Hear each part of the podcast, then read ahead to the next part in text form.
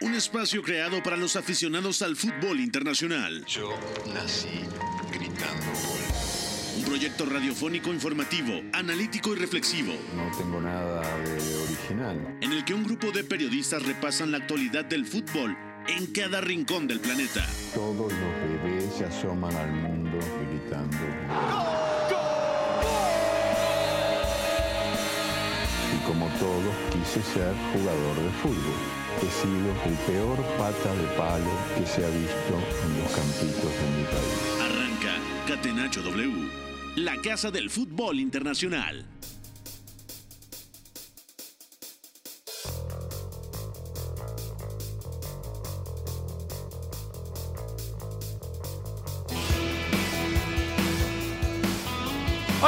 Amigos de W Deportes, amigos de Catenacho W, aquí arrancamos una edición más de este espacio para platicar todo lo relacionado con el fútbol internacional. A nombre de Pepe del Bosque, titular de este espacio, lo saluda con el placer de siempre Gustavo Millares. Agradecemos en la producción a Rodrigo Fernández de la Garza, también al buen eh, Jorge Mata en los controles, muy efectivo como siempre, y a platicar de lo que ha sucedido en este día, en este miércoles en el fútbol internacional, también tocando el tema de selección mexicana que tendrá participación amistosa en Estados Unidos, sí, de esos partidos que se pueden criticar mucho, pero esta circunstancia está presente, obviamente, en el fútbol mexicano. También hablar de la caída del Barcelona, que estaremos tocando con el fútbol español, que se presenta en un eh, lugar eh, ya común para Kuman y que va a ser muy complicado para el estratega culé poder salir de este bache. Agradecemos el favor de su atención. Comienzo por saludar al equipo de trabajo que me acompaña. Comienzo contigo, Memo Navarro. ¿Cómo te encuentras? Fuerte abrazo aquí en Catenacho W. ¿Qué tal, Gus? Un fuerte abrazo, saludos para todos los que nos escuchan. Pues sí, una jornada de miércoles con algunas sorpresas y me enfoco particularmente en la caída del Manchester City en la Copa de la Liga de Inglaterra a manos del West Ham en tanda de penales. Y esto no puede dejar de ser noticia porque el City se ha llevado las últimas eh, 13, eh, las últimas cuatro ediciones y las últimas eh, seis, eh, si consideramos las últimas ocho disputadas en, en la década anterior. Entonces, esto es algo muy novedoso porque el City se ha adueñado de esta competición y por lo tanto vamos a tener un nuevo campeón en Inglaterra que considerando también que es una de las eh, competiciones menos prestigiosas eh, allá en la isla, pues bueno, por lo menos le da un atractivo más. Perfecto, también te saludo con muchísimo gusto Fabricio Domínguez para hablar, ya decía, de, sorpresas en el fútbol internacional, ¿no? Por ahí una goleada estrepitosa contra el Bayern Múnich en la Pocal, aunado a lo que decía el buen memo del City, lo del Barcelona, el Real Madrid que continúa sufriendo. Hola, hola, ¿qué tal? Gus, Memo, amigos de Catenacho W, qué placer saludarlos. Pues sí, un día en donde a pesar de ser entre semana, pues muchas sorpresas, también evidentemente por la jornada doble, sobre todo en España. Lo del Barcelona ya no sé si es sorpresa. Digo, el Rayo Vallecano ha, tenido un buen inicio de temporada, contrastante con lo que ha hecho el Barcelona, pero sí, evidentemente lo que más termina por sorprender es lo del Bayern Múnich, sobre todo por la manera en la que cae. Fue estrepitosa la caída del conjunto bávaro, 5 a 0 ante un conjunto del Mönchengladbach que incluso pudo haber hecho más goles, ¿eh? esa es la, la realidad. Pero bueno, evidentemente ahí algo, algo tendrá que hacer el conjunto bávaro para remediar esta, esta situación. Y bueno, ya en este caso también lo del City, lo, lo que mencionaba Memo, pues sí, totalmente algo sorpresivo, sobre todo porque bueno, fue en los penaltis y pues que termina por suceder esta situación. Por poco meten un golazo ahí, eh, precisamente en el partido del Real Madrid frente a Osasuna, que por cierto va 0 por 0 y que no sé, Gus, Memo, si se llega a consumar el empate, podría ser también una sorpresa. Sí, totalmente, totalmente. Y vamos a empezar ya esta edición de Catenacho W con la pregunta del día. La pregunta del día. Farlo venire dagli Stati Uniti senza farlo giocare. Catenacho W. Ya decíamos que hoy en la noche eh, existirá este partido en Charlotte, de los que se pueden llamar eh, moleros de preparación, con muchos eh, elementos eh, poco habituales en las convocatorias del Tata Martino. Entonces podrá ser mucho tema para debatir, pero aquí tenemos la pregunta del día precisamente sobre este México-Ecuador de hoy en la noche. ¿Cuál de los jugadores convocados para este partido entre México y la selección sudamericana podría llegar a Qatar? Ya ni siquiera hablemos de en qué circunstancia de titular, suplente, ¿no? Podría tener esperanzas de que pueda quedarse en una convocatoria ya, ya de peso, ¿no? En el tri, Fabricio Domínguez, eh, comienzo contigo. ¿Cuál es tu opinión a lo mejor de elementos que dices? Pues no van a ser protagonistas, pero pueden colarse a lo mejor como segundos o como terceros en una posición. O hay veces que por versatilidad también están presentes, ¿eh? En algún, en algún momento. Y es que incluso esta lista ni siquiera se puede decir que es la lista B. No sé si tampoco La, la C. Incluso podemos hablar de la D. Digo, tomando en cuenta que, por ejemplo, hay un chico como Karel Campos que no tiene ni 30 minutos en primera división. Pero respondiendo como tal a tu pregunta, yo sí le veo una gran área de oportunidad a los centrales, tanto a Víctor Guzmán como a Jared Ortega, sobre todo porque, pues bueno, hemos visto cómo la selección mexicana ha adolecido en esa posición. Actualmente, digo, parece ser que César el Cachorro Montes está fijo ahí en la central, que Johan Vázquez podría tener también la oportunidad, sobre todo si continúa teniendo ritmo con el Genoa, pero por ahí Héctor Moreno, Néstor Araujo, el mismo Carlos Salcedo que ya parece ser no va a regresar ni siquiera a la selección, pues parece que pueden ahí tambalearse del barco rumbo a Qatar 2022 y la realidad es que Víctor Guzmán y Jared Ortega, además de que han hecho muy bien las cosas, pues también son muy jóvenes y este tipo de partidos que lo que decíamos, pues a lo mejor puede ser que no sirvan de mucho ni para la selección mexicana ni para el mismo Martino, sí le pueden servir a estos futbolistas jóvenes. Entonces reitero, yo creo que si de estos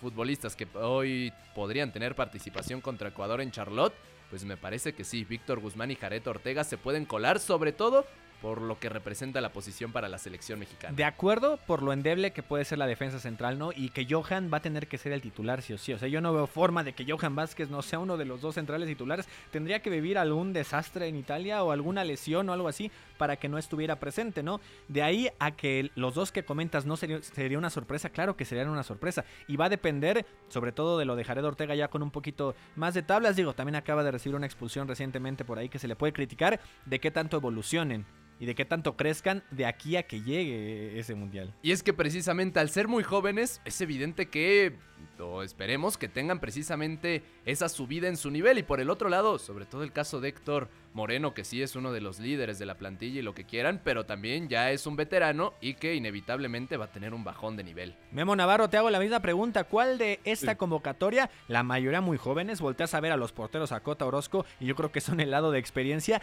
consideras, Memo Navarro, que pueden colarse por ahí a Qatar, que sabemos que no van a ser más de uno o dos y eso ya sí es sorpresa? a un año del Mundial, eh, aunque pareciera poco tiempo, en realidad es mucho porque eh, sabemos que, el, presente cercano a dos, tres meses puede influir muchísimo para, para ver quién se puede colar en esa, en esa lista final.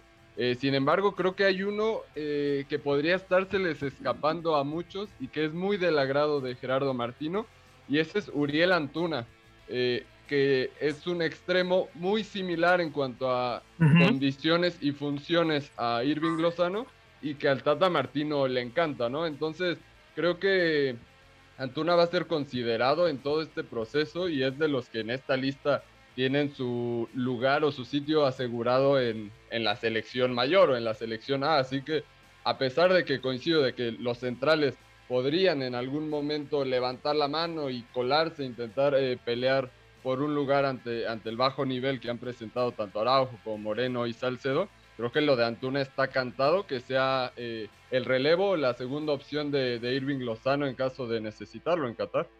Y por ahí, digo, en mi propia respuesta, yo no sé si decirlo del Piojo Alvarado, porque en, condiciones es, es, una clara apuesta, ¿no? Y sabemos que ha sido un recurrente, no, no titular tal vez en muchos de los encuentros, pero sí un elemento que puede resurgir y que puede presionar, pero es que ha tenido unos meses recientes eh, bastante malitos. También eh, te saludo con mucho gusto. Y Iñaki María, ya te estás conectando, muchas gracias por formar parte de este Catenacho W y qué piensas, ¿no? De algún elemento destacado por ahí de la convocatoria mexicana, atípica convocatoria mexicana. Todavía Iñaki no llega. Todavía me parece que no va a llegar, pero yo sí te digo algo, Gus, desde mi punto de vista. Desde mi punto de vista, Víctor Guzmán tiene muchas papeletas para a la larga ser un central muy importante en la selección mexicana, por la salida de pelota, por todo lo que te aporta, por lo que comenta Memo también del inestable momento que, que viven algunos zagueros mexicanos, pero pensando a futuro, ya ni siquiera en Qatar 2022, Hablamos de Johan, sí, que está teniendo ahora continuidad en Italia con el Genoa. Obviamente lo de César Montes, que tarde o temprano tendrá que dar el salto al viejo continente. Pero Víctor Guzmán, ahí me parece que es un central con mucha capacidad en salida de pelota, que le gusta mucho a los técnicos mexicanos, sobre todo por el escenario de partido que normalmente se le presenta a México en las eliminatorias de CONCACAF, en donde tiene que llevar la iniciativa, en donde tiene que defender a campo abierto, y ahí el joven de Cholos me parece un muy buen jugador. Y lo de Uriel Antuna, yo comparto también lo que dice Memo, al final no los voy a comparar porque sería eh, aventurado e irrespetuoso, pero desde mi punto de vista, hablando únicamente de perfil de jugador, yo creo que Uriel Antuna es el más parecido al Chucky Lozano, porque hablamos de que muchos eh, jugadores ofensivos de la selección mexicana se sienten más cómodos recibiendo el pie y la gran virtud que tiene Uriel Antuna es que te ataca muy bien al espacio. Entonces yo también considero que Uriel Antuna es el elemento, el jugador que más papeletas tiene para estar en Qatar 2022. No de titular, pero sí para estar en una convocatoria final que presumiblemente ni siquiera sería de 23 futbolistas, sería de 26, según se ha podido entresaber por lo que ha dicho distintos dirigentes de la FIFA.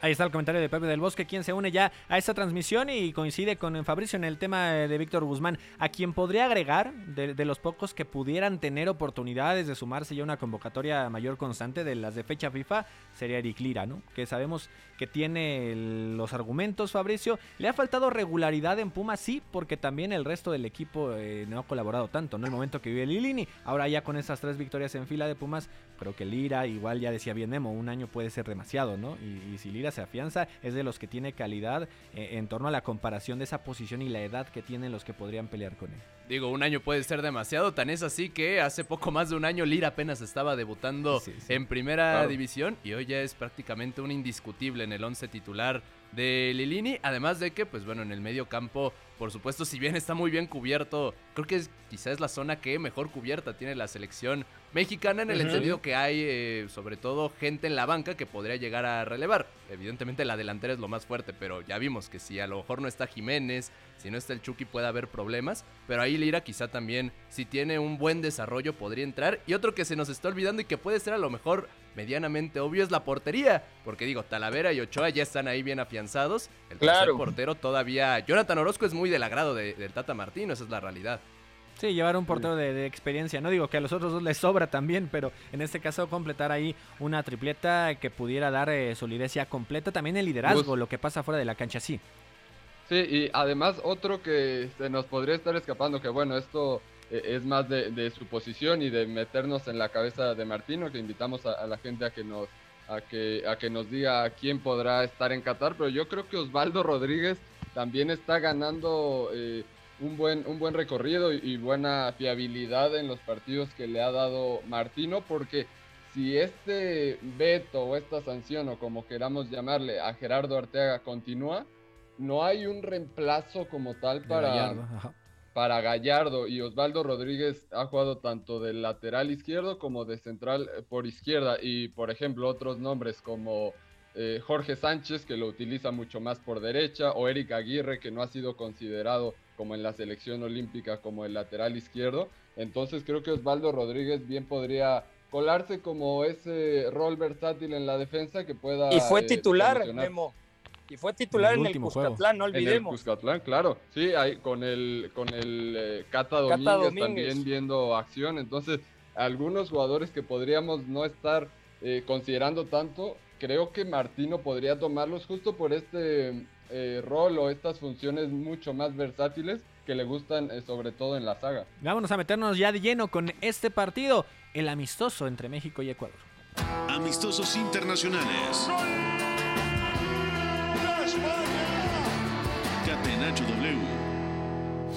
Selección mexicana.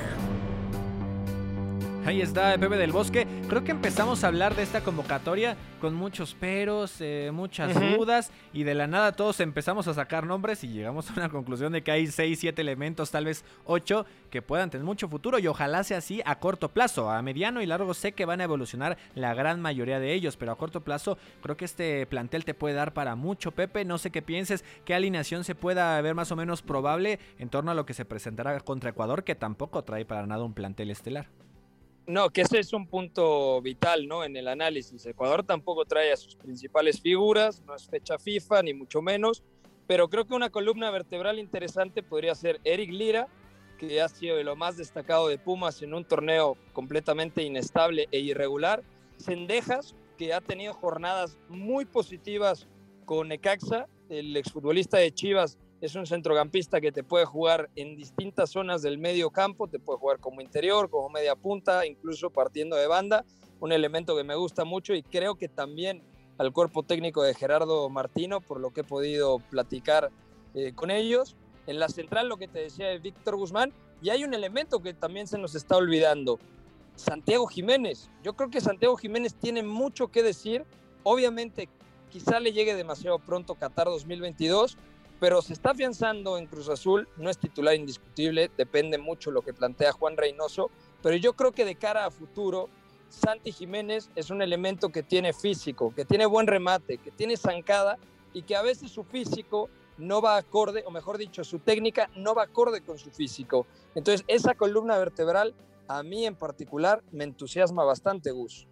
Sí, exactamente, ¿no? E, es un partido que a lo mejor volteas al otro lado y lo de Romario Ibarra eh, ya no se pudo concretar la convocatoria, que era de lo peligroso que tenía Ecuador. Se queda por ahí Michael Estrada, que con eh, Toluca no ha tenido una temporada goleadora. Es cierto, ya venía marcando en anteriores años futbolísticos, pero como tal es Michael Estrada, por ahí Josué Quiñones, eh, defensa que también tiene futuro, Alexander Alvarado, y podemos hablar así de algunos elementos. Por ahí José Carabalí, que es el que llega en vez de Romario, pero que no es la misma posición, es un poquito más volante o por izquierda izquierda o eh, interior por izquierda se puede presentar esta circunstancia. Entonces ahí, estará el flujo del partido donde esperemos que lo aproveche bien el Tata Martino. Llegó el momento de dar ya el giro y hablar de España porque se presenta un marcador, digamos, ya no sé si sorpresivo porque sabemos lo que representa este Barcelona, pero cayó 1 por 0 ante Rayo Vallecano. La Liga. Con el balón en bandeja de plata. ¡Gol! Marca el Atlético de Madrid. Sociedad ilimitada. Catenacho W. El balón para Falcao, con Barajado, con Piqué, entra en el área, se frena, busca el remate, al palo,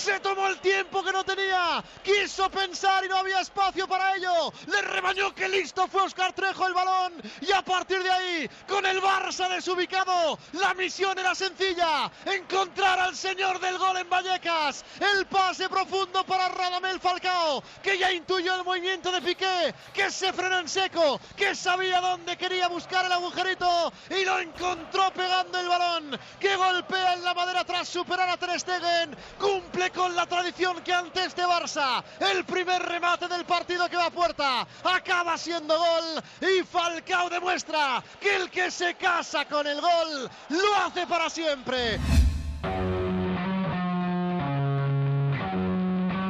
Esta jornada 11 de la liga, una derrota más para el Barcelona, ya Rayo Vallecano incluso eh, lo rebasa por eh, una cantidad de puntos. Mi querido Memo Navarro, una derrota que cala, que en verdad afecta mucho, que se pudo evitar, pero Depay también falla un penal. En el tanto Piqué se, perdone, Busquets es el que se equivoca y pierde la pelota y después ya no se puede hacer nada con el embate a velocidad. Sí, vimos la primera titularidad de Sergio Agüero que le costó entrar, eh, creo, en el, en el circuito del Barcelona, con Serginho Dest eh, muy abierto, con Depay intentando juntarse, pero creo que el Barcelona eh, se juntó más o intentó eh, sacar más rédito de lo que pudiera hacer Depay y de, su, y de sus pequeñas sociedades eh, que en sí un funcionamiento colectivo. El que tampoco tuvo un gran partido, eh, a diferencia de lo que sucedió el fin de semana, que por momentos creo que estuvo enchufado, fue el brasileño Felipe Coutinho. Eh, terrible, Memo, terrible el Coutinho. No, y, además eh, que ya ni siquiera es en el transcurso del partido lo que pueda o no aportar, sino que además está fallando ocasiones muy claras, que quizás antes era lo que te garantizaba con ese golpeo eh, que lo distingue. Entonces, pues bueno, el, Barcelona en ese sentido no encuentra un camino, no encuentra tampoco los elementos eh, que puedan plasmar lo que quiere Kuman y los problemas pues, ya se vienen y se ven reflejados en la tabla, en el noveno puesto, ¿no? Iñaki María, sí. Pepe, adelante. Justamente, le iba a preguntar algo a Iñaki, que ha sido también muy optimista con el Barcelona. Yo lo he visto francamente mal. Lo vi el partido hasta el minuto 80. El primer tiempo es flojísimo. Lo de Busquets, cómo le roba Trejo la pelota para el gol de Radamel Falcao, un gol muy del Tigre. Pero en la segunda parte, por lo menos conté tres ocasiones claras que el Barcelona vuelve a perdonar. O sea, y en el primer tiempo una más de Serginho Dest el Barcelona juega mal y además tiene muchos problemas de cara al marco. Le falta mucha precisión y contundencia, Iñaki. ¿Qué tal? Muy buenas, señores. Pues efectivamente, al Fútbol Club Barcelona le falta pegada. No vamos a descubrir ahora mismo la cura contra el cáncer, pero yo creo que el Kun Agüero ha sido hoy el mejor jugador culé sobre el verde. Creo que en la primera parte se ha ofrecido mucho, cuando el Rayo presionaba caía bastante al apoyo. Ahí era una vía de escape para sortear esa primera línea de presión y salir más en vertical. Luego en la segunda mitad como el Rayo no estaba con la línea defensiva eh, excesivamente atrás, dejaba espacio a la espalda de Catena y de Sabelchich, ahí creo que lo ha atacado bien y en la segunda parte también una buena jugada que se revuelve en el área. Eh, hay otra eh, que es la última con Gaby ya sobre el verde, que hoy no ha sido titular, que entra el, joven jugador desde segunda línea y es el Cuna Agüero el que lo habilita después de con la zurda eh, perfilarse bastante bien en espacio reducido. Yo creo que hay noticias que invitan al optimismo. Memphis creo que no ha hecho su mejor partido, pero creo que ha estado bastante incisivo, ha tratado de generar ventajas, hoy jugando un poquito más por la izquierda, de acuerdo con que Coutinho se ha quedado bastante lejos de, lo que debería dar. Pero Terrible eh, partido, eh, Iñaki, de Coutinho, pero eh, quizá el peor partido que le he visto en su carrera, sin exagerarlo, ¿eh? Sí, estoy de acuerdo. Creo que bastante intrascendente, jugando en la media punta, que es donde había dejado sus mejores partidos. El dibujo es una especie de 4-3-3 eh, o 4-2-3-1 con Nico González un poco más liberado, con más recorrido que Sergio Busquets, que ha sido el jugador que ha actuado en la base. A la hora de presionar, sí que es cierto que Jordi Alba saltaba muy arriba, saltaba a, encimar a Iván Baliu, que es el lateral derecho del Rayo. A la hora de defender parecía más un sistema de tres centrales o al menos de presionar. Y creo que Coutinho no ha estado bien ni en fase ofensiva ni, ni defensiva mucho que pedirle y al Rayo yo creo que también debemos reconocerle que más allá del partido del Fútbol Club Barcelona, creo que es más mérito de los de Iraola que de mérito del, del Fútbol Club Barcelona, para mí. Sí, no, y, coincido también totalmente con ustedes lo de Cutiño, que creo que no ha sido evidentemente su, su temporada y sobre todo por esa intrascendencia y sobre todo hoy resalta porque pues la realidad es que falló muchas jugadas hacia el frente, pero también el mismo eh, Barcelona, es decir, viendo las estadísticas, tuvo 16 remates y solamente uno a portería. Es decir, realmente la contundencia y la precisión de este equipo catalán pues le está faltando muchísimo y sobre todo que también pues controló prácticamente las acciones del, juego. Y yo todavía no me acostumbro a notar que cuando el Barça esté en aprietos sea Luke de Jong, por ejemplo, un jugador de esas características, el que entre a tratar de ser ese revulsivo o a llenarle de balones. Damos una pausa y estamos de vuelta en Catenacho W para continuar hablando de los resultados de la liga. Lo que para mí es el fútbol.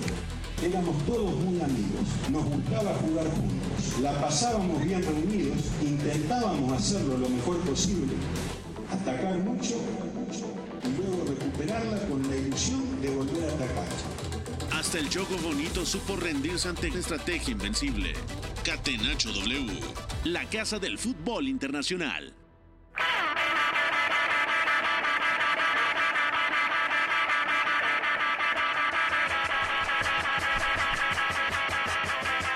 Estamos de vuelta, amigos de W Deportes, amigos de Catenacho W.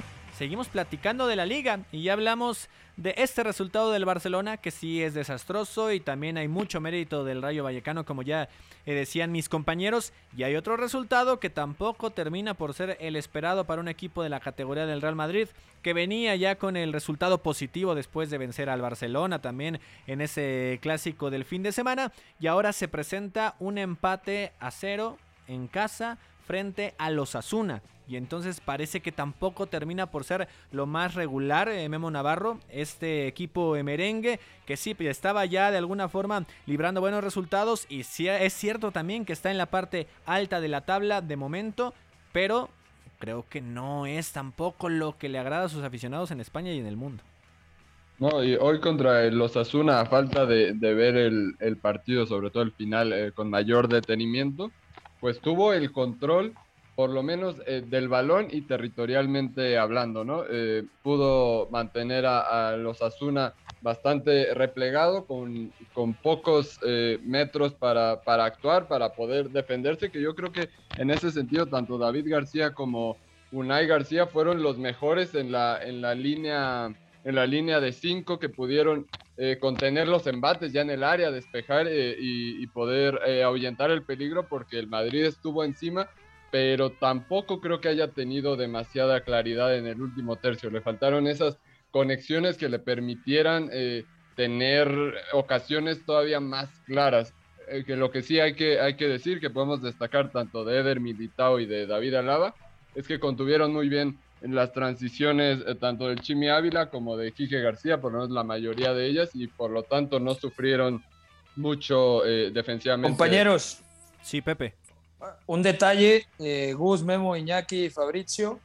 es ya la segunda llamada. Lo dije hace aproximadamente un mes y ahora lo confirmo esta liga española es lo más parecido a lo que vi en la Premier League en la temporada 2015-2016, cuando se proclamó campeón el Leicester. O sea, pero es una realidad porque no solamente por, por, cómo está la tabla, ¿no? Que ahí está el Sevilla con 21 puntos, que ahí está el Betis con 21 puntos. Es cierto que el equipo bético con un partido más, hoy ganó además el Real Betis Balompié 4-1 al Valencia. Ahí está la Real Sociedad el Rayo Vallecano es un eh, animador, no creo que sea eh, contendiente real al título.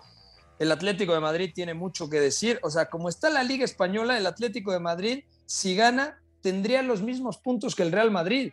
Entonces, venimos de una temporada en donde Barcelona y Real Madrid no ganaron la liga, la ganó el, el conjunto colchonero. Y ahora ni Barcelona, ni Real Madrid, ni el Atlético de Madrid me parecen equipos fiables, ni en España ni en Europa. Por lo tanto, yo creo que podemos eh, vivir, ver de cerca algo similar a lo que experimentó la Premier League con el Leicester de Claudio Ranieri en 2016. Iñaki María, por otro lado, ¿cómo se puede llegar a esta posesión del Real Madrid estéril? Estamos hablando de 75% de posesión. ¿Qué hace falta? ¿Qué, ¿Qué, funciona mal en algunos partidos del Madrid? Porque ya no solo es contundencia, ¿no? También es un poquito de variantes.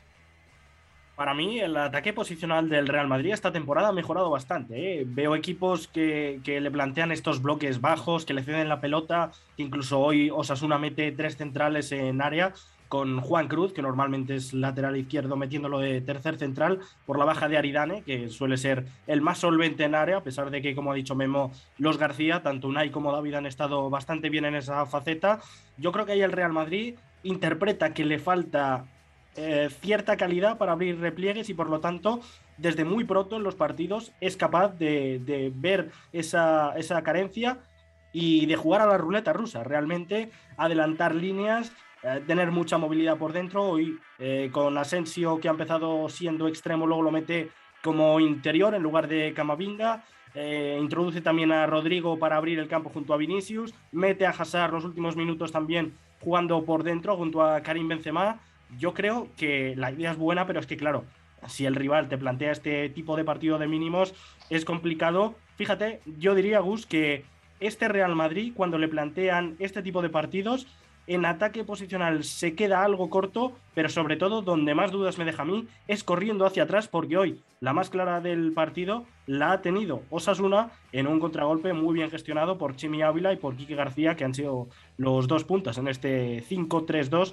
no tan habitual de Arrasate. Y por ahí en, otro resultado, Pepe, Sevilla le empata a Mallorca con eh, un golazo que significó el empate por parte de Eric Lamela. Y en el otro partido involucrados eh, mexicanos, el Betis con doblete de Borja Iglesias le mete 4-1 al Valencia. Y Guardado es por ahí el que tuvo minutitos, ¿no? Por ahí de 27 minutos en la cancha, mi Pepe. Sí, un partido rocambolesco. Eh, jugaron en el centro del campo como titulares el argentino Guido Rodríguez y William Carvalho. La línea de media puntas no vio actividad Diego Laines porque estuvo Sergio Canales muy libre, recargado un poco más en la derecha, Nabil Fekir como media punta y en la izquierda Juanmi, que me parece lo mejor del partido. De nueva cuenta, Juanmi es un recurso importante para el ingeniero Pellegrini, gol y asistencia, además de dos pases clave. Y Borja Iglesias, que por fin eh, está encendido, ya lleva varias semanas así. El Panda está en un muy buen estado de forma, sus números hablan por sí mismos. Eh, ya tiene tres goles, una asistencia, o sea, creo que el Betis igual y no termina entrando a Champions, pero me parece que dará pelea hasta el final. Y bueno, el Valencia que se ha desinflado dramáticamente. Este no es el Valencia que arrancó la temporada, porque me parece, mira, desde la derrota contra el Real Madrid, luego perdió también 3-1 en el Sánchez Pizjuán contra el Sevilla, empate 1-1 contra el Athletic Club de Bilbao, empate sin goles en Cádiz como visitante, eh, derrota en el Camp Nou 3-1 contra el Valencia, la semana pasada, el fin de semana, empató 2 a 2, si no mal recuerdo, contra el Mallorca y ahora la derrota. Y además remonta contra, el, Mallorca en los últimos 10 minutos, sí. Exactamente. Entonces, las sensaciones del Valencia me parecen muy negativas después de que había sumado, si no mal recuerdo, 10 puntos en las primeras fechas. y ahí Llegaba como líder al partido frente al Real Madrid. De acuerdo. Eh, yo creo que es un equipo que, está llamado a mejorar esta dinámica. Creo que el principio de temporada fue un espejismo que, no está para competir por la liga. Creo que tampoco le da para llegar a Champions, pero sí que creo que es un serio aspirante a Europa porque no tiene un plantillón, no tiene un fondo de armario que, sea diferencial, no tiene lo que tienen, por ejemplo, Villarreal, eh, Sevilla, por supuesto, o incluso Real Sociedad pero yo creo que el tener una competición menos, el Valencia que no juega Europa, creo que sí que le puede ayudar a, cuando no tenga bajas, porque también es cierto que aquí Soler, Gallá han tenido problemas recientemente, eso creo que también tiene que ver bastante. Creo que va a ser uno de los equipos llamados a, junto al Betis también, que lo ha comentado Pepe, eh, entrar en Europa. Para mí debe ser el objetivo. Ahí está, ¿no? 21 puntos, igualados cuatro equipos, Real Madrid, Sevilla, Betis y Real Sociedad, de los cuales únicamente el equipo de Betis es el que tiene los 11 partidos jugados, a los otros les falta un cotejo. Demos un giro y vámonos hasta tierras británicas con algunos partidos de los octavos de final de la Copa de la Liga en Inglaterra. Premier League.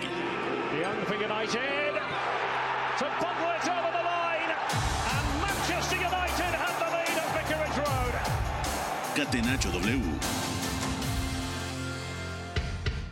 Carabao Cup. Heavy touch there by Socek, but he's still able to keep it in. Sufal in towards Antonio. Oh, that's brilliant! What a goal from Mikel Antonio! Excellent ball in, and Mikel Antonio with a spectacular goal to make it West Ham 1, Manchester City nil.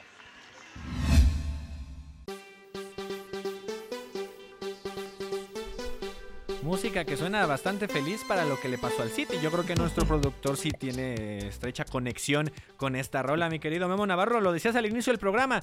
Queda eliminado el Manchester City en la tanda de penales y además falló Phil Foden.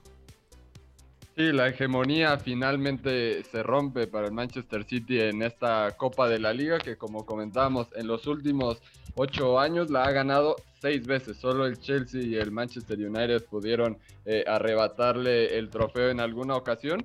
Y un partido que, que para entenderlo tenemos que hablar de Alfonso Areola, el portero francés volvió a ser figura, sobre todo en los primeros 10 minutos eh, del segundo tiempo, salvó una cantidad eh, de ocasiones impresionante, ¿no? Y, a partir de ahí es que sobrevivió el equipo Hammer para poder llevar el encuentro a los penales. Quizás la única novedad eh, del lado Citizen por parte de Pep Guardiola fue la incursión de Cole Palmer como falso 9. Él es un extremo derecho muy pegado a la banda. Para mí, el reemplazo idóneo para Riyad Mahrez cuando este decida eh, salir de la institución. Tuvo buen partido el canterano Sin embargo, eh, pues bueno, las, mayores acciones de peligro llegaron a cargo de Ikai Gundogan eh, pisando el área, de Kevin De Bruyne, evidentemente, y de Alexander Stinchenko cuando Oye, Memo, proyectarse.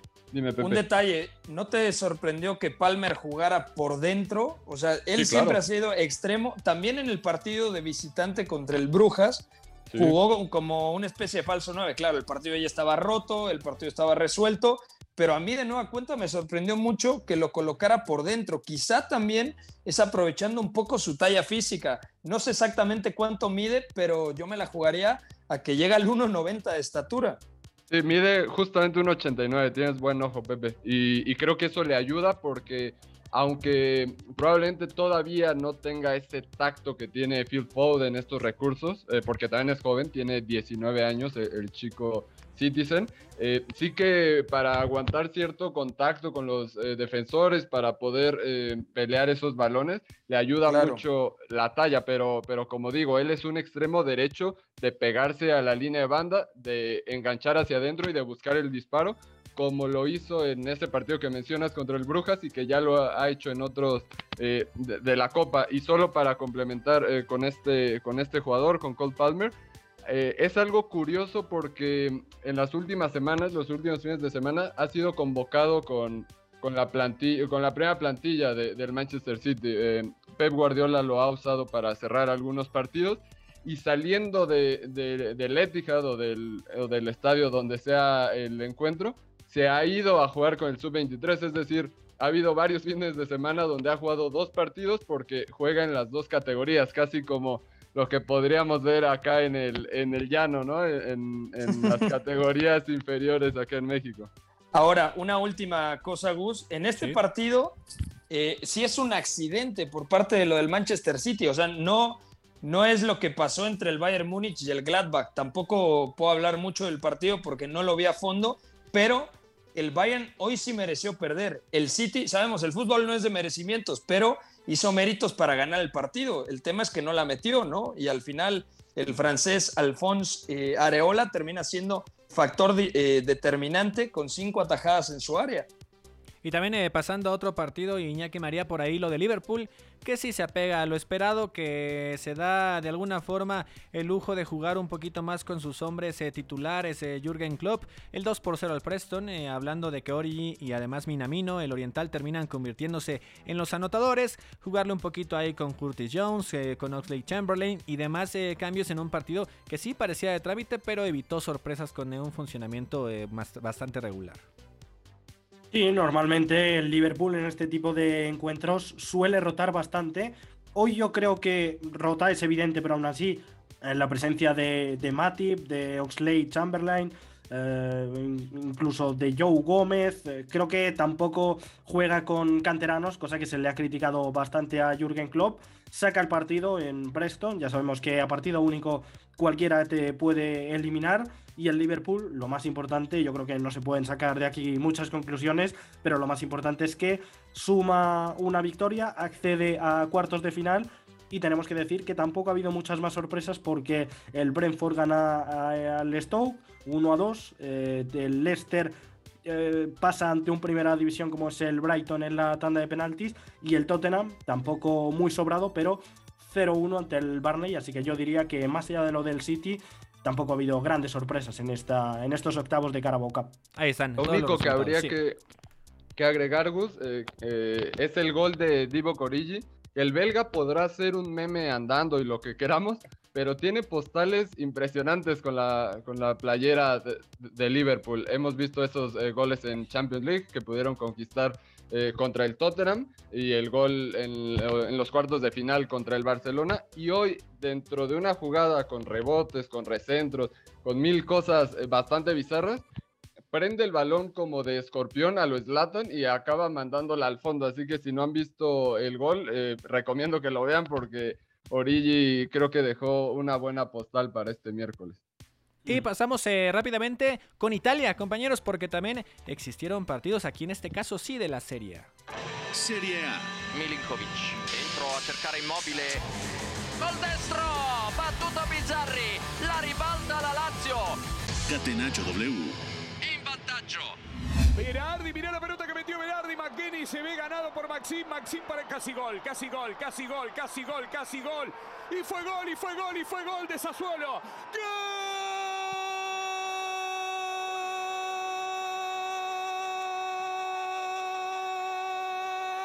De de Maxim López. Eres lo Maxim López. Una corrida bárbara y un cambio de frente fantástico y señorial de Berardi.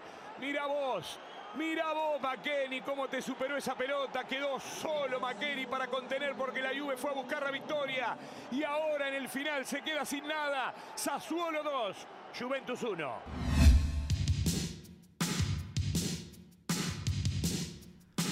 Ahí están, eh, Pepe del Bosque, resultados. Podemos regresar a lo mismo, ¿no? Sorpresivos con la Juve, aunque si lo comparamos, por ejemplo, con el Barça en partidos jugados, puntos es una situación bastante similar, ¿no? Obviamente menos mediático en el mundo.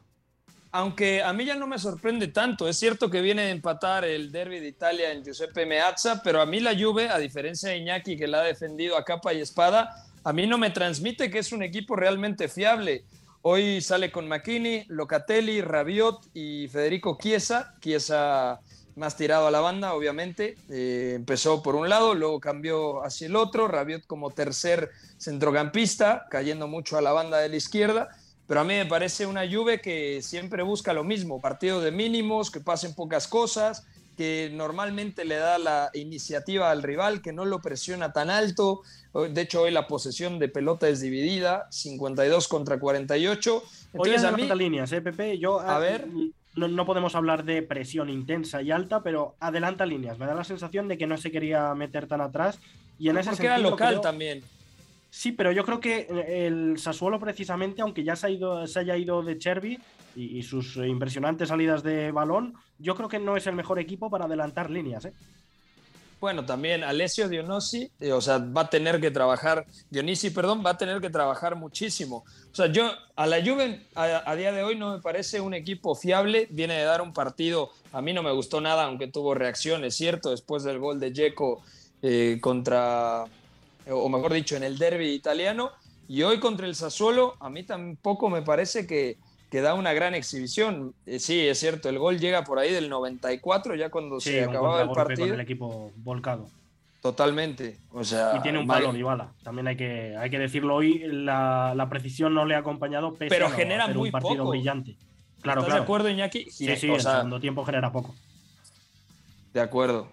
Y en el otro partido que mencionabas, bueno, el Inter eh, victoria de visitante contra el Empoli, que tuvo un expulsado. Lazio ganó 1-0 a la Fiorentina con anotación de el eterno Pedro Rodríguez, el exfutbolista del Barcelona. La Atalanta volvió a ganar 3-1 contra la Sampdoria. Buen partido de Ilicic. Eh, Duban Zapata marcó otro gol. Hubo un autogol que representó el 1 1 y Francesco Caputo marcó el 1 0 para la SAM. ¿Cómo está la tabla de posiciones en este momento en el calcio? Bueno, el Milan es líder con 28 unidades. Ayer ganó en un partido que también me pareció bastante infumable. Ganó con un gol en pelota parada por parte de Olivier Giroud. El Napoli juega mañana, tiene 25 de ganar. Se pone con los mismos 28 puntos que el cuadro rosonero. El Inter tiene 21. La Roma, que hoy ganó, llegó a 19. Atalanta se quedó, eh, bueno, mejor dicho, llegó a 18 con la victoria, la que comentábamos en Génova contra la Sampdoria, y la Lazio tiene 17. La Juve, séptima con 15 eh, puntos, cuatro victorias, tres empates y tres derrotas. Pasemos en los últimos minutitos a la Pocal, a Alemania, porque se dio una goleada que nadie, nadie esperaba y volteabas a ver los titulares del Bayern y a lo mejor sacó plantel alternativo. No es así. 5 por 0 ante Borussia Mönchengladbach. Томас Мюллер, человек, с которого сегодня началась победа. Бундеслига. Катеначо W. И Бундеслиги я не исключаю, что и мира вообще. Pokal. And just not finding the outlet passes and Embolo's offside, I think, but he'll go through on goal to make it five. The flag stays down. Brill Embolo backs his brace and doubles up for the night. And can you? Ahí está precisamente lo que ya decía Gus, el Borussia Mönchengladbach le pega 5 por 0 al Bayern Múnich en un partido que, pues de igual forma ya también lo decías Pepe, pues a lo mejor no, no se puede ver como un accidente totalmente porque realmente el Mönchengladbach tuvo un gran encuentro que inició pues estrepitosamente ya había marcado tres goles en 21 minutos y posteriormente ya al 60 ya tenía el partido 5 por 0. Destacar y no sé tú qué pienses, Abril en bolo, que más allá de haber marcado un doblete y una asistencia más, creo que fue un futbolista destacado en este encuentro. Jugadorazo. Sí, a ver, el, tema acá es, es cierto que, el, el Gladbach ha ganado, no puedo hablar mucho de este partido porque yo estaba mirando otros, porque no, no lo veía viable. O sea, que el Gladbach le ganara al Bayern mm, no estaba en, el presupuesto, yo creo que de absolutamente nadie. Y yo creo que mucho menos que hoy lo goleara. El ingeniero sé que tiene mucho que decir. Y ayer que elogiábamos a Dayotu Pamecano, él decía, hay que tener no, no, no, no, no, por eso tú eras el único que decías, bueno, hay que guardar la calma. Bueno, hoy sé que tienes mucho que decir porque el zaguero francés creo que no estuvo a la altura del compromiso. Cuéntanos, Iñaki, qué es lo que ha pasado y por qué ha perdido 5 a 0 el Bayern Múnich contra el Gladbach. Bueno, yo aquí diría que a pesar del 5-0 y de que podemos hablar de varias muy buenas actuaciones individuales, eh, colectivamente diría que es sobre todo de mérito de un Bayern que ha fluido poco y mal con pelota, ha atacado siendo lento, previsible. El Gladbach con línea de tres centrales también ha, impedido que, eh, hubiera hombres libres con los que progresar. Creo que está bien trabajado el planteamiento por parte del equipo de Adi Hutter, pero más allá de eso, yo creo que hemos visto desconexiones bastante importantes y que podemos hablar de que la figura del Bayern haya sido Manuel Neuer en un partido donde le meten cinco realmente. ha, sacado un par en la, primera mitad, pero es que eh, la pegada también ha acompañado mucho a los potros porque llegan hasta el minuto 56, unas 7 y mandan a guardar 5 aprovechando mm, bastantes errores defensivos. Lucas Hernández no ha estado nada bien. Benjamin Pavar creo que también ha sufrido bastante por su banda. Y sobre todo el mencionado Dayo Tupamecano. Balones aéreos ha habido, he contado hasta tres en esa primera hora de partido donde no mide nada bien. Luego donde no, no está activado para, para eh, medirse en una carrera donde se ve que en bolo le va a atacar o sea, fuera del partido, completamente fuera del partido, errores a la hora de calcular, de todo tipo. Creo que, que es eh, de las peores versiones de Upamecano, pero que en este tipo de partidos suelen verse y que hoy, en bolo con un doblete, Ben Sebaini hoy como carrilero con otro doblete y Cuadio con E, ojo con este chico, ¿eh? me parece que tiene un buen centrocampista ahí el Gladbach. Entre los tres han hecho posible esa, esa goleada. Y por cierto, ya con esto cierro, de los cinco primeros clasificados la temporada pasada en Bundesliga, solo queda vivo el Borussia Dortmund porque hoy también ha caído ante el Karlsruhe, eh, equipo de segunda división, el Bayer Leverkusen de, Peter Boss, iba a decir, el Bayer Leverkusen de Gerardo Seoane. Estamos llegando ya al final de esta edición de Catenacho W. Muchísimas gracias a Pepe del Bosque, a Fabricio Domínguez, a Iñaki María y a Memo Navarro, a Fue en la producción y a Jorge Mata en los controles. Se despide de ustedes Gustavo Millares. Hasta la próxima y nos escuchamos mañana.